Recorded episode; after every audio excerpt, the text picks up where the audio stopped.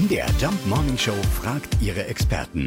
Fakt oder Fake? Dirk Wende ist Sprecher der Deutschen Telekom und er hat sich für uns Zeit genommen. Ja, stimmt das wirklich, Herr Wende? Ist die Zeitansage per Telefon immer noch beliebt? Die Zeitansage wird nach wie vor genutzt. Allerdings muss man ganz klar sagen, ähm, die Rufnummer der Zeitansage war zeitweise mal die meistgewählte Telefonnummer in Deutschland.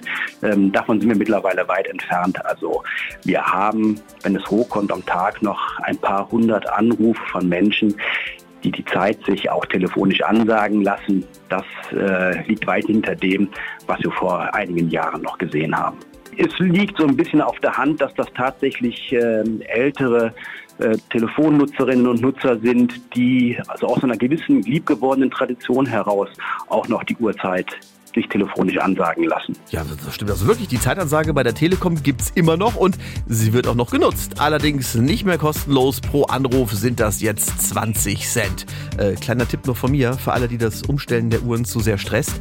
Einfach mit der Umstellung auf die Sommerzeit warten, bis wieder Winterzeit ist. Fakt oder Fake? Jeden Morgen um 5.20 Uhr und 7.20 Uhr in der MDR Jump Morning Show mit Sarah von Neuburg und Lars Christian Kade.